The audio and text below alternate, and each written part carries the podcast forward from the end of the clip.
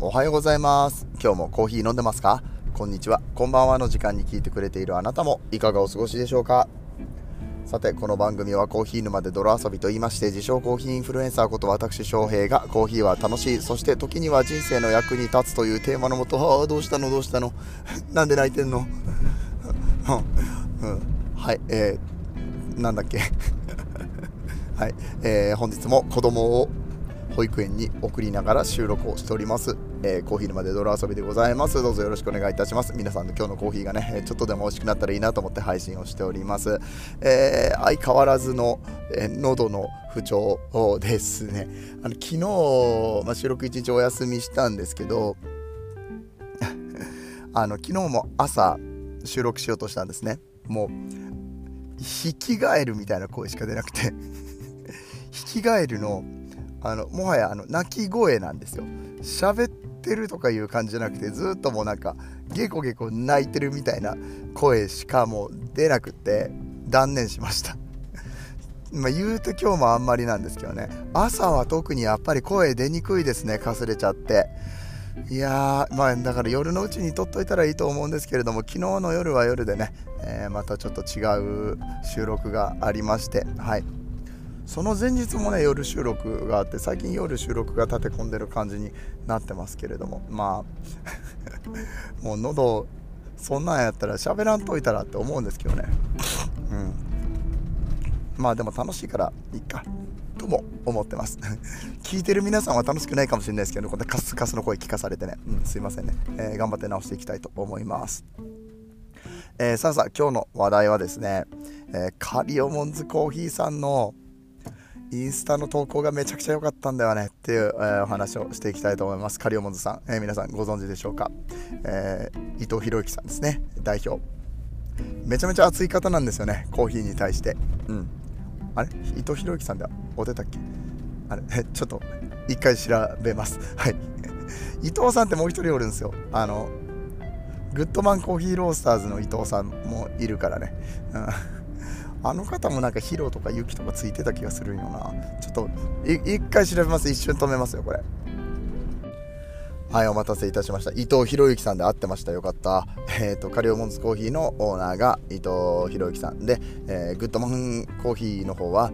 京都にありますね。グッドマンコーヒーロースターズの方は伊藤敦臣さんでしたね、えー、全然違いました。はい、えー、ということで、え、今日は伊藤博之さん伊藤博之さんがというか、まあ、カリオモンズコーヒーとしての発信としてね、えー、オフィシャルのインスタグラムの方に上げてらっしゃったことがとっても素晴らしかったので、まあ、そのお話をしていきたいかなと思います。それでは本編やってまいりましょう。この放送は歴史とか世界遺産とかを語るラジオ友沢さんの提供でお送りします。はいということでカリオモンズコーヒーの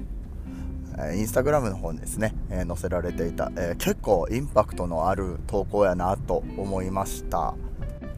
これを紹介していきたいと思うんですけれども、えーと、写真とかじゃないんですよね。文字です。この見せ方も上手やなって思ったんですけど、えー、もう黒ベースですね。真っ黒の、え、バッグに背景に、え、白い字で書いてあるんですけれどもどんなことが書いてあったかというと消費者の教育をしてほしい。あなたたちバリスタにできて私たち生産者にできないことはそれだから。えこれはもう一回見ましょうかね。消費者の教育をしてほしい。あなたたちバリスタにできて私たち生産者にできないことはそれだからとえいうことですね、え、これをカリモンズコーヒーさんのインスタグラムで載せられているんですけれどもまああの私たち生産者にできないことって言ってるところからも分かるようにもちろんこれカリオモズコーヒーさんが思って言ってることじゃないですね。え生産者の方の言葉でございます。えー、これがね、えー、カリオモンズさんがもともとずっと取引をしておられる、えー、ホンジュラスの、えコーヒー農園の方の言葉だということなんですけれどもいや本当にこれよ。って僕は思いました。そもそもね僕もこの番組はあのそういう消費者の、うん、教育とか消費者のリテラシーを高めるとかいうところでね、えー、頑張っていきたいなと思ってやってる活動だったりとかもするのでめちゃくちゃ共感したんですけどあの消費者と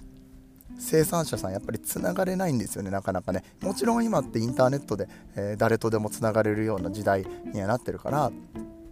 えー、つながろうと思えばつながれるんだけれどもなかなか消費者側って消費者側からアプローチして、えー、農園さんにえー、がっていくってことってほとんどないんじゃないですか、うん、逆はできるかもしれないけど、うん、農園の方がこう消費者に対して例えば Facebook とか Instagram とかでフォローとかいいねとか、えー、していくこともできるかもしれないけれども多分え何この外国人？意味わからへんみたいな感じであの全然無視とか、えー、もう下手するとブロックとかなってしまう可能性もあるからさなかなかそんなことできないと思うんですね。うん、で生産者も生産者でもちろんそのね日本だったら日本人に対して日本語でお話ができるわけでもないですし、うん、そのどういうアプローチでお話をすると日本人に響くかなみたいなこともなかなか生産者側でするのも難しいですよね。うん、だけどやっぱり生産者側があ持ってる現状だったりとかねいかにしてコーヒーを作っているかみたいなこと。もうこれもう全然このコーヒーに限った話ではないと思いますけどね。あの日本のどっかの農家が作ってるなんだろう果物とか野菜とかだってお肉だって生産してくれる方がいて成り立っててその人らの現状どんな生活をしているかどんなに大変な、えー、苦労をされながらもねお仕事をされているのかとか国からどういう補助があるのか逆になんか、えー、なかなかこうね生活していくのに苦しいような法律があるとかさいっぱいあるんですよ。ね。だけどこの一次産業の人たちの現状っていうのはなかなか消費者に伝わらない。消費者に伝わらないんだったらどういうどう効果してこう何かしらのアプローチで消費者に伝えていかないと消費する側は何にも考えずに消費してしまいますからね、僕もそうです、うん、やっぱりそう知らないことなんていくらでもあるし、ね、知らないがゆえに何にも考えずに消費してるところなんていくらでもあるんですいくらでもあるんだけれどもでもやっぱり幾分か知ることによって変わっていくものっていうのはありますよね、うん、小さな変化かもしれませんけれども、うん、それを伝えていくこと。消費者が知ることっていうのはとっても大事だと思います。で、えー、もしかしたら、えー、先ほど読んだ文の内容に引っかかりを覚えた方もいらっしゃったんじゃないかなと思ったんですけども。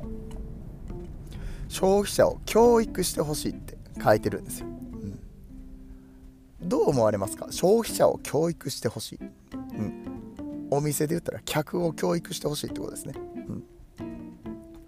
どう思われますか、えー、この、えお客さんを教育することって日本において教育っていう言葉を使ってえかつ店側からお客さんに対しての教育っていう風になった時になんか多分上から目線な感じがすると思うんですね。うん、これはおそらく日本の文化であり、えー、特にこう学校だったりとか、まあ、教育する側される側っていう、えー、まあ、ある意味でのトップダウンですね。の、えー、考え方になっているところがあると思うんですけれども、えー、実はこの教育っていう言葉英語で言うと education ですけれども education ってめちゃくちゃ使うんですよ。向こうの人たちって。向こうのバリスタだったりとか、えー、向こうのお店のお店側の人シェフとかさ、うんえー、キッチンの人なりホールスタッフなり何でもあれですけれどもそのお客さんに対する education ってめっちゃ言うんですよね。うん我々がそのお客さんを教育していかなきゃいけない。このお店においての立ち振る舞いこのお店はどういうところなのか、えー、だったりだとか、えー、さらに奥を掘っていって、えー、例えばこうこのお店のサラダ値段高くないみたいな話になった時にあ値段高いと思われるかもしれないですけど、えこのサラダは全部オーガニックで、え育ててます。であのこういうここここの農家で、えこういうやり方で手間暇かけて作ってるから高いんですよとか。まあ、あとはどっかに寄付が行ってますとか、まあ、何かしらのこう理由があってこの値付けになってます。それでご納得いただけるんだったら買ってくださいねっていうスタンスをしっかりと取る、うん。えこれ教育ですよね、ここと教育がつながらないっていう人に関しては多分この日本語においての教育っていうのと、えー、まあ、グローバル視点で見た時の education っていうところになんかギャップを感じているのかもしれませんが、えー、でも世界的に見たらこういう、えー、消費者の education、えっていうのは、え普通のことですね。うんだけど日本においてはなかなかそれができていないところがあるんじゃないかなって思う中で、えー、カリオモンズコーヒーさんがこうやってちゃんとお店の発信として、うん、これはあれです。伊藤さんの個人の発信ではなくって、えー、お店として、えー、ね、そのカリオモズに来る人たちを言ったら教育していきますよっていう表明だと思うんですよね。うん、いかがでしょうか、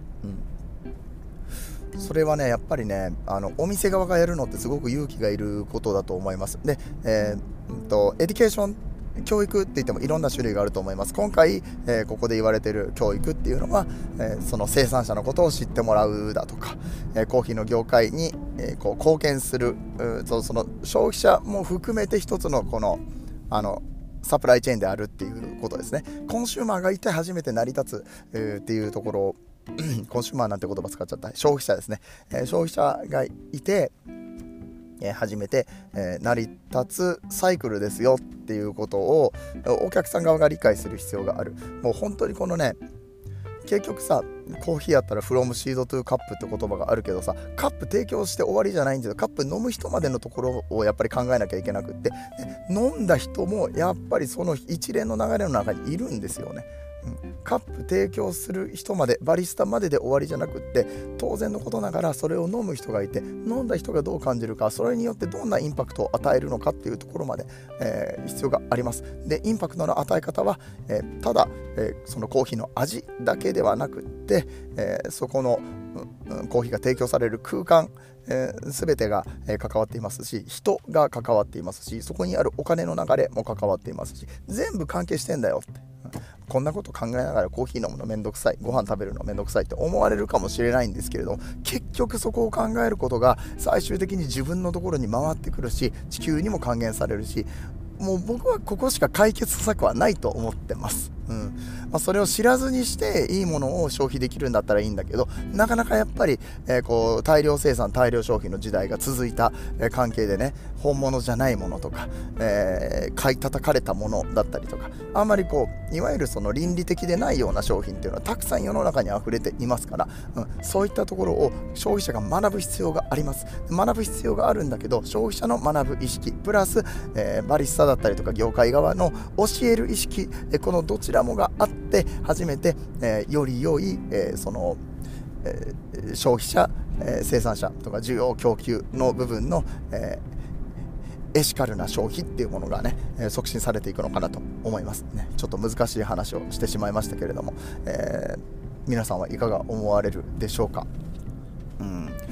やっぱなかなか日本においてこれをね推進していくのって結構勇気いるしなかなか難しいと思うんですよ。それをね言ったところで何言ってんねんこいつみたいな。何この店偉そうにみたいな風に思われるパターンも絶対まだまだあると思うんですよ。うん。それは地域性かもしれないし文化のことかもしれないし、えー、もしくは個人の性格みたいなものもあるかもしれないんだけれどもでもあ世界的に見たらやっぱり日本遅れてると思います、うん、あの逆に進んでる部分もあるし、えー、そんな中でもすごく丁寧やったりだとかあのなんだろうな。ちゃんとこのルールに従うところだったりとか日本人素晴らしいところたくさんあるんですけれども、うん、この教育っていう部分にしてフォーカスをしていくのであれば逆に言ったら日本ってその真面目な人たちが多いからこれを知る人がもっと増えたらねあのもっと変わっていくと思うんですよ。10年後20年後に、うん、だけど10年後20年後に変わっていくよねって言ってたら遅いんですよ、うん、なぜかって言ったら、えー、2050年、えー、コーヒー問題ですね。温暖化によってコーヒーの生産地が3分の1ぐらいになってしまうとかいう話もあったりとかします。2050年になってからでは遅いから今からみんな動いてるんです。あと30年しかないんです。あと10年20年経ったら指数関数的にどんどんこう、えー、世の中、えー、地球環境悪い方向に進んでいってしまいます。今やらなきゃいけないこと、えー、ということで伊藤さんがこうやって動いてくれたところにねむしろね、え、こうバリスタたちお店の人たちっていうのは賛同して、え、できるところから、え、お客さんの教育っていうのをしていくべきだと思うしでお客さんもお客さんであそれはバリスタたちが偉そうに言ってるわけじゃなくって、えー、自分にとって必要なことなんや、ね、生産者とかも全部関わってるんやってところをね、え考えて、え行動をしていってほしいなと、えそんなことを僕が偉そうに喋りました。すいません。はい。まあでも本当に僕も思ってるからね、え少しでも一人でも、えそういったところ賛同していただけるよという方はぜひこの番組ね、え今日頑張って喋りました。カスカスの声で 喋ってね、え聞かせるのも、えなかなかお恥ずかしいような感じなんではございますけれども、えもしね、いいねって思ってくださった方いらっしゃったらちょっとこれ聞いてみっていうふうに、え誰かね、お友達とか家族の方に勧めていただければ幸いです。えー、それでは今日はこんな感じで終わっていきたいと思います。皆さんにとって今日という日が素晴らしい日でありますように、そして素敵なコーヒーと出会えますように、お相手はコーヒー沼の翔平でした。次はどの声とつながりますか？